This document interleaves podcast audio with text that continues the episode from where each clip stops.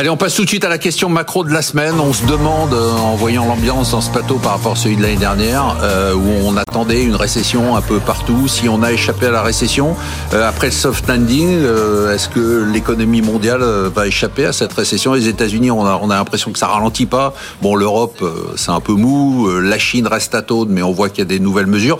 Avant de passer la parole aux, aux économistes, du côté des entreprises, Frédéric, vous avez le sentiment qu'il y a, y, a, y a un ralentissement. On voit les chiffres en Allemagne, on voit tout ça, non ? Non. Non. non, honnêtement non. Euh, on l'a vu, hein. Bon, les rares entreprises qui ont révisé un petit peu leur guidance, là, ça a été euh, dramatique et a eu un impact sur les cours. Mais globalement, non. Euh, on a, on a l'impression d'avoir une sorte de dichotomie entre le réel et, et l'entreprise. Et d'habitude, c'est le contraire. C'est bah ouais, mais là, là, je, je vois pas de signaux vraiment de, de, de, de faiblesse, une adaptation. Alors, euh, en gros, hein, pour les entreprises qui sont exposées à la Chine, oui. Là, ah, oui, clairement, il y a eu un discours. Je pense à L'Oréal, qui, voilà. Non, pour celles qui sont exposées à l'Europe, aux États-Unis, vous pour l'instant, pas... non, ça, ça, ça, ça tient. C'est des, résu... des, des, des commentaires plutôt euh, globalement rassurants, même s'ils actent quand même que là, il n'y a pas une dynamique euh, folle. Hein, mais euh... Nathalie, vous sentez euh, ce ralentissement de cette euh, ah non, non c'est, c'est justement plutôt rassurant parce que du côté de l'entreprise, euh, on voit sur les publications plus de quatre-vingts pour cent étaient au-dessus de ce qui était attendu. En tout cas, des, des, des bonnes nouvelles partout, euh, de partout de l'Atlantique. C'est pas que américain. Et on voit, d'ailleurs, on le voit aussi quand on parlait du Japon, l'entreprise japonaise, bon, il y a eu la dévaluation du yen qui les a aidés aussi beaucoup, mais en fait, il y a eu énormément de travail qui a été fait ces dernières années sur les marges d'entreprise, sur les coûts, et on elles voit sont bien gérées, en fait. Elles sont très très bien gérées, en fait, par rapport à ce que c'était il y, a, il y a plus de quinze ans. En fait, il y a vraiment eu un changement au niveau du, du management, et elles se portent très bien, et d'ailleurs, c'est bien, elles sont beaucoup moins vulnérables, du coup, à la macroéconomie. Ah bah c'est bien.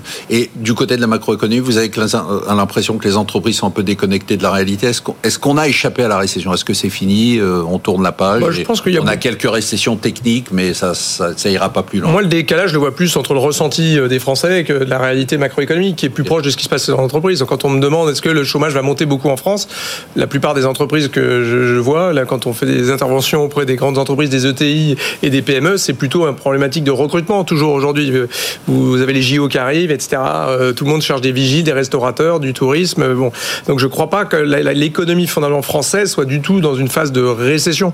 Et le nos, reste du monde. Nos indicateurs avancés, juste sur la France, nous ouais. on est plutôt sur du zéro virgule deux, zéro virgule deux sur les deux premiers trimestres. Donc on, on, on va quand même être assez proche des un pour cent. C'est tout à fait possible, en tout cas. Ça peut rentrer derrière. C'est tout à fait jouable. C'est pas vraiment, euh, encore une fois, l'inflation baisse, donc la consommation peut redémarrer.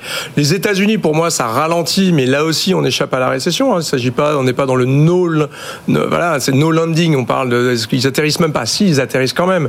Ils vont prendre... Ça ralentit quand même ou pas ? Ah bah oui, ça ralentit pour moi. Les deux moteurs de l'économie américaine sont quand même en train un peu de s'éteindre, ou en tout cas d'être moins forts que l'année dernière. C'était un, la consommation publique. Ouais, on disait ça l'année dernière. Hein. Oui, alors oui, alors nous, on était la seule banque à dire qu'il n'y aurait pas de récession en deux mille vingt-trois aux États-Unis, non. donc ça cocorico. Okay, bon, on pardon. disait zéro virgule cinq de croissance, il y en a eu deux virgule cinq, donc on s'est planté comme le reste, mais euh, c'est vrai qu'il y a une résilience de l'économie américaine qui est importante. Mais ce qui a expliqué la consommation, la, la, la, l'économie américaine, c'est la consommation. Mmh. C'est soixante pour cent du P I B. L'année dernière, ils avaient deux virgule deux trillions en, en commençant l'année deux mille vingt-trois de, de, d'épargne excédentaire, ils n'ont plus rien. Donc je ne vois pas comment est-ce qu'ils peuvent créer beaucoup plus de consommation, sauf à ce qu'on crée beaucoup d'emplois, c'est ça. On distribue d'autres salaire. Exactement. Or, aujourd'hui, la dynamique qu'on voit, on va parler de l'I A peut-être tout à l'heure, ouais. ce qu'on voit aujourd'hui, c'est quand même les premiers peut-être effets de ça, avec des plans de licenciement euh, bah, dans le gaming, euh, dans la tech, dans la logistique, euh, dans, même, même chez les retailers. Vous êtes en train de nous dire que là, on commence à voir dans la macroéconomie l'impact de l'intelligence artificielle. Je pense qu'on peut commencer à avoir un petit peu certain nombre de, de, de choses ah, de, de, de, de, de, qui commencent à venir juste et qui commencent à venir. Mais de toute façon, encore une fois, je ne pense pas que l'I A détruira de l'emploi. Il, il va Moi, remplacer... Il va, non, mais il va remplacer des emplois qui disparaissent par le vieillissement qu'on évoquait tout à l'heure. Ouais. Aujourd'hui, au Japon, euh, voilà, encore ouais. une fois, c'est un pays où on vend plus de couches pour adultes que pour enfants. Donc, heureusement qu'on va vers de la robotisation et du remplacement des, ro- des, des voilà, et, les chauffeurs de taxis seront probablement autonomes. Pardon. Et vous savez de quoi vous parlez. Exactement. J'ai des enfants. Ah bon, non, ça me rassure. Alors, on a échappé à la récession, tout va bien. Moi, je trouve... Le sourire. Bon, si on regarde les dernières données économiques, elles surprennent positivement, que ce soit aux États-Unis ou en Europe. Donc ça, c'est déjà quelque chose de très positif. En Europe, on flirte avec une récession et la, la croissance, elle tient avec l'emploi et les services. Aux États-Unis, on a même une réaccélération, hein, si on regarde sur le marché de l'emploi, les salaires. Mais bon, ce que je pense que ce qui est très important et ce qui a permis de faire baisser très significativement ce risque de récession qui nous effrayait tous l'année dernière, c'est cette baisse de l'inflation grâce à la baisse du prix du pétrole et à la fin des perturbations sur les chaînes de production qui a permis à Powell d'adop- d'adopter à la fin de l'année dernière un discours beaucoup plus accommodant, le fameux pivot de la Fed. Et ça, ce qui a permis sur les marchés d'avoir des conditions de financement beaucoup plus accommodantes. Et si on, notre crainte l'année dernière, c'était tous les besoins de refinancement Bien qui sûr. allaient tomber cette année, comment est-ce que ça allait se passer ? On s'est dit, attention, les corporates, comment est-ce qu'ils vont faire pour financer toute cette dette ? Les États en zone euro, comment est-ce qu'ils vont faire pour financer toute cette dette ? Alors que même les banques centrales sont toujours en train de réduire leur bilan.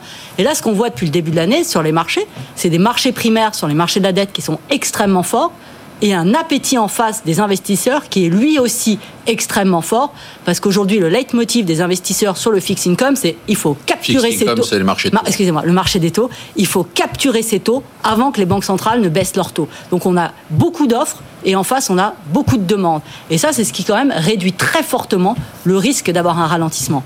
Après, je pense qu'on pourrait faire une dichotomie parce que très ici on, on parle force, on passe toutes de, d'entreprises qui se financent sur les marchés. Et je pense que la situation peut être un peu différente pour toutes les petites et moyennes entreprises qui n'ont pas accès au financement de marché. Donc il y a peut-être une dichotomie qui on n'est pas forcément sensible parce que nous on regarde évidemment les entreprises qui ont accès au financement de marché. Il y a peut-être une dichotomie qui est en train de se dessiner. Non. Ah non, moi je, je, je suis un peu plus mitigé que ça parce que nous on voit quand même justement des incidents de paiement sur les cartes de paiement, sur les autos, sur le, l'immobilier. Hein, on voit des choses sur l'immobilier commercial américain qui est vraiment pas terminé. Donc on a notamment qui des, est pas des... terminé, mais qui a zéro impact. On voit rien. Alors, quoi. Alors ça, oui, enfin il y a un impact sur la valorisation oui, oui, des alors, foncières, bon, des machins.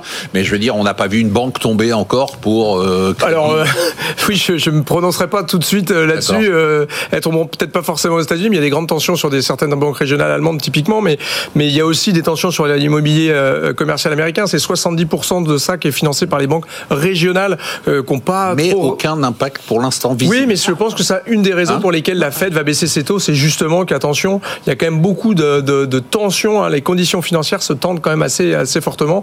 D'ailleurs, on parle beaucoup de l'immobilier qui rebondirait. Euh, les prix remontent, mais en revanche, c'est très très compliqué. Il y a beaucoup beaucoup de quand même de défauts dans l'immobilier commercial qui, qui, qui fait un peu question hein, quand même. Juste, juste un oui mot. Ah bon. Et La, la, la probabilité de risque de récession a, bossé, a baissé, mais je suis d'accord qu'il reste quand même des vulnérabilités sur l'économie américaine et qu'on voit sur certains segments, les segments les plus vulnérables, l'impact des hausses de taux. Hein. Carte de crédit, prêt auto, oui, euh, oui. et sur les, les entreprises les plus fragiles, on voit l'impact des hausses de taux aujourd'hui. Hein. Bah, le taux de défaut, il était à un virgule cinq, il est passé exactement, à cinq virgule cinq. Hein, exactement. Euh, je vais pouvoir passer si, au prochain thème. Ou vous sur voulez... les segments les plus vulnérables. Vous voulez que je vous laisse ? Faites comme chez vous. Alors,